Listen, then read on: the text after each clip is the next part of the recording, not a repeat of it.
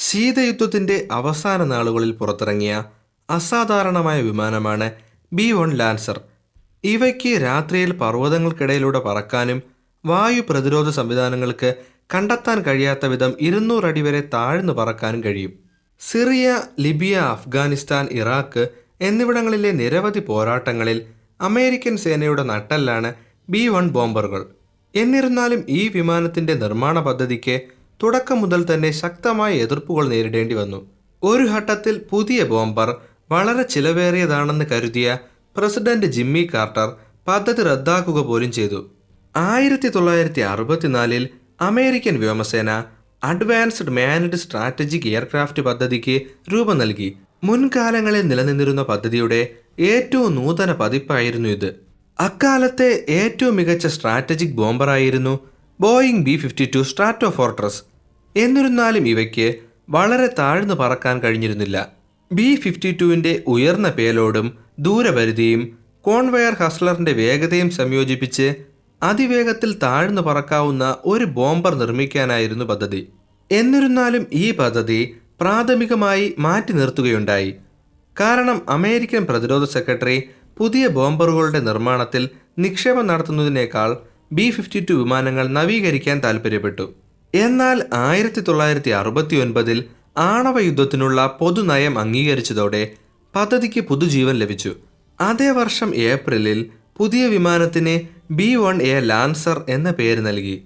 തുടർന്ന് ആയിരത്തി തൊള്ളായിരത്തി എഴുപത്തി ഒൻപതിനകം പ്രവർത്തനശേഷിയുള്ള ഇരുന്നൂറ്റി നാൽപ്പത് ബി വൺ ലാൻസർ വിമാനങ്ങൾ നിർമ്മിക്കാനുള്ള കരാർ നോർത്ത് അമേരിക്കൻ റോക്ക്വെൽ കമ്പനിക്ക് ലഭിക്കുകയുണ്ടായി. റോക്ക്വെല്ലിന്റെ രൂപകൽപ്പന വളരെ വ്യത്യസ്തമായിരുന്നു.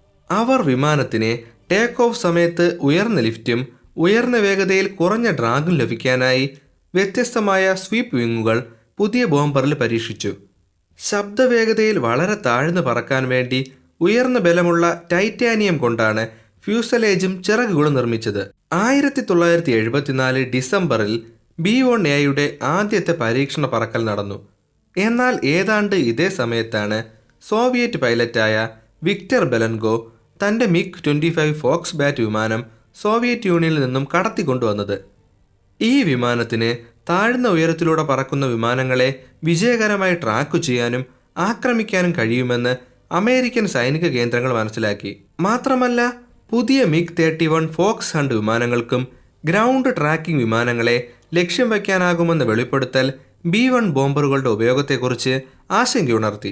സേനയുടെ വിശ്വസ്തരായ ബി ഫിഫ്റ്റി ടു വിമാനങ്ങൾ സോവിയറ്റ് വ്യോമ പ്രതിരോധ പരിധിക്ക് പുറത്തുനിന്നും വിക്ഷേപിക്കാവുന്ന ക്രൂയിസ് മിസൈലുകൾ ഉപയോഗിച്ചുള്ള നവീകരണവും പുരോഗമിക്കുകയായിരുന്നു.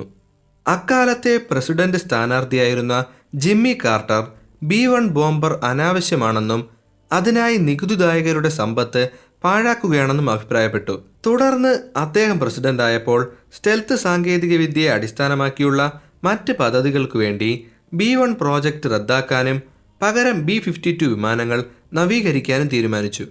പദ്ധതിയുടെ വർദ്ധിച്ചു വരുന്ന ചിലവായിരുന്നു മറ്റൊരു വെല്ലുവിളി. ഓരോ ബി വണ്ണിനും നൂറ് ദശലക്ഷം ഡോളർ വിലയും ഇരുപത് വർഷ ആയുസുമാണ് നിശ്ചയിച്ചിരുന്നത്. ഒടുവിൽ ആയിരത്തി തൊള്ളായിരത്തി എൺപത്തി ഒന്നിൽ സോവിയറ്റ് യൂണിയന്റെ വ്യോമസേനയും വിമാനങ്ങളും കൂടുതൽ ശക്തമാകുന്നത് കണക്കിലെടുത്ത് പ്രസിഡന്റായ റൊണാൾഡ് റീഗൻ നൂറ് ബി വൺ ബോംബറുകൾ വികസിപ്പിക്കുവാൻ തീരുമാനിച്ചു.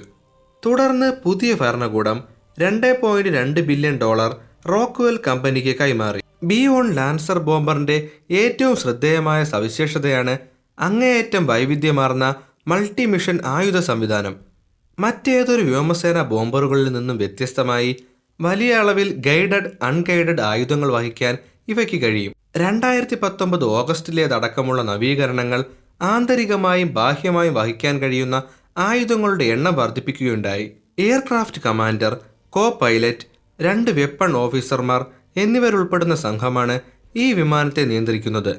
മാത്രമല്ല ബഹിരാകാശ വാഹനങ്ങളായ സ്പേസ് ഷട്ടിലുകൾ ഉപയോഗിക്കുന്ന തരം I B M A P one zero one കമ്പ്യൂട്ടറുകളും സജ്ജീകരിച്ചിട്ടുണ്ട്. ബി വണ്ണിന്റെ പ്രതലം റഡാർ സിഗ്നലുകൾ പ്രതിഫലിപ്പിക്കുന്ന വസ്തുക്കളാൽ നിർമ്മിച്ചതാണ്. മാത്രമല്ല വളരെ താഴ്ന്നു പറക്കാൻ കഴിയുന്നതുകൊണ്ട് തന്നെ ശത്രുവിന്റെ വ്യോമ പ്രതിരോധത്തെ മറികടക്കാനാകും. താഴ്ന്ന ഉയരത്തിലൂടെ പറക്കുമ്പോൾ ചുറ്റുമുള്ള ഭൂപ്രദേശങ്ങളിൽ നിന്നും വിമാനങ്ങളെ വേർതിരിച്ചറിയാൻ ബുദ്ധിമുട്ടാണ്. സമാന രീതിയിൽ താരതമ്യേനെ കുറഞ്ഞ റഡാർ ക്രോസ് സെക്ഷൻ വളരെ ചെറിയൊരു വിമാനമെന്ന തോന്നലുളവാക്കുന്നു. പർവതങ്ങളിലൂടെ പറക്കാൻ സഹായിക്കുന്ന ഒരു ടെറൈൻ ഫോളോവിംഗ് സംവിധാനവും ബി വണ്ണിൽ സജ്ജമാണ്. ഇവയ്ക്ക് സൂപ്പർസോണിക് വേഗത കൈവരിക്കാൻ സഹായിക്കുന്നത് നാല് ജനറൽ ഇലക്ട്രിക് എഞ്ചിനുകളാണ്. യഥാർത്ഥത്തിൽ ബി ഫിഫ്റ്റി ടുവിന് പകരക്കാരനായാണ് ബി വൺ വികസിപ്പിച്ചതെങ്കിലും രണ്ട് വിമാനങ്ങളും ഒരേ കാലയളവിൽ സേനയിൽ പ്രവർത്തിച്ചു പോരുന്നു. ഇരു വിമാനങ്ങൾക്കും വളരെ ദൂരം പറക്കാനും ധാരാളം ബോംബുകൾ വഹിക്കാനും കഴിയും. എങ്കിലും ബി വണ്ണിന് ശത്രുവിന്റെ റഡാറുകളിൽ മികച്ച പ്രകടനം കാഴ്ചവെക്കാൻ സാധിക്കും. ആയിരത്തി തൊള്ളായിരത്തി എൺപത്തിയഞ്ച് ജൂണിൽ വ്യോമസേനയിലെ ആദ്യത്തെ B one B bomber strategic air കമാൻഡിന്റെ ഭാഗമായി. തൊണ്ണൂറുകളുടെ തുടക്കത്തിൽ ഓപ്പറേഷൻ ഡെസേർട്ട് സ്റ്റോമിൽ ബി വൺ ലാൻസറുകൾ നിയോഗിക്കാൻ തീരുമാനിച്ചു. എന്നാൽ അപ്രതീക്ഷിതമായി എഞ്ചിനുകളിൽ നിരവധി പ്രശ്നങ്ങൾ ഉണ്ടായതുമൂലം ലാൻസറുകൾക്ക് പറന്നുയരാൻ കഴിഞ്ഞില്ല. ഒടുവിൽ ആയിരത്തി തൊള്ളായിരത്തി തൊണ്ണൂറ്റിയെട്ട് ഡിസംബറിൽ ഓപ്പറേഷൻ ഡെസേർട്ട് ഫോക്സിൽ ഇരുപത്തിയെട്ടാം വ്യോമ പര്യവേക്ഷണ സംഘത്തിന്റെ ഭാഗമായി ബി വൺ ബോംബർ തന്റെ ആദ്യ പോരാട്ടത്തിൽ ഏർപ്പെട്ടു.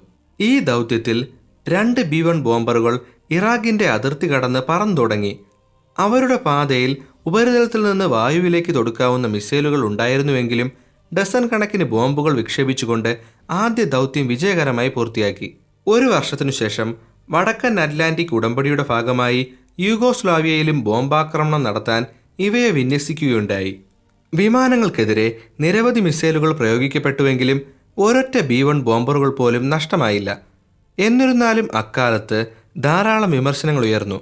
കാരണം പഴയ ബി ഫിഫ്റ്റി ടുവിന് പകരം വിന്യസിക്കാൻ വേണ്ടിയായിരുന്നു ബി വൺ നിർമ്മിച്ചത്. എങ്കിലും B fifty two Stratofortress പുതിയ എഞ്ചിനുകളടക്കം നവീകരിക്കുകയുണ്ടായി. അതുകൊണ്ട് തന്നെ രണ്ട് പോർ വിമാനങ്ങളും ഒരേ സമയം സേനയിൽ പ്രവർത്തിച്ചു പോന്നു.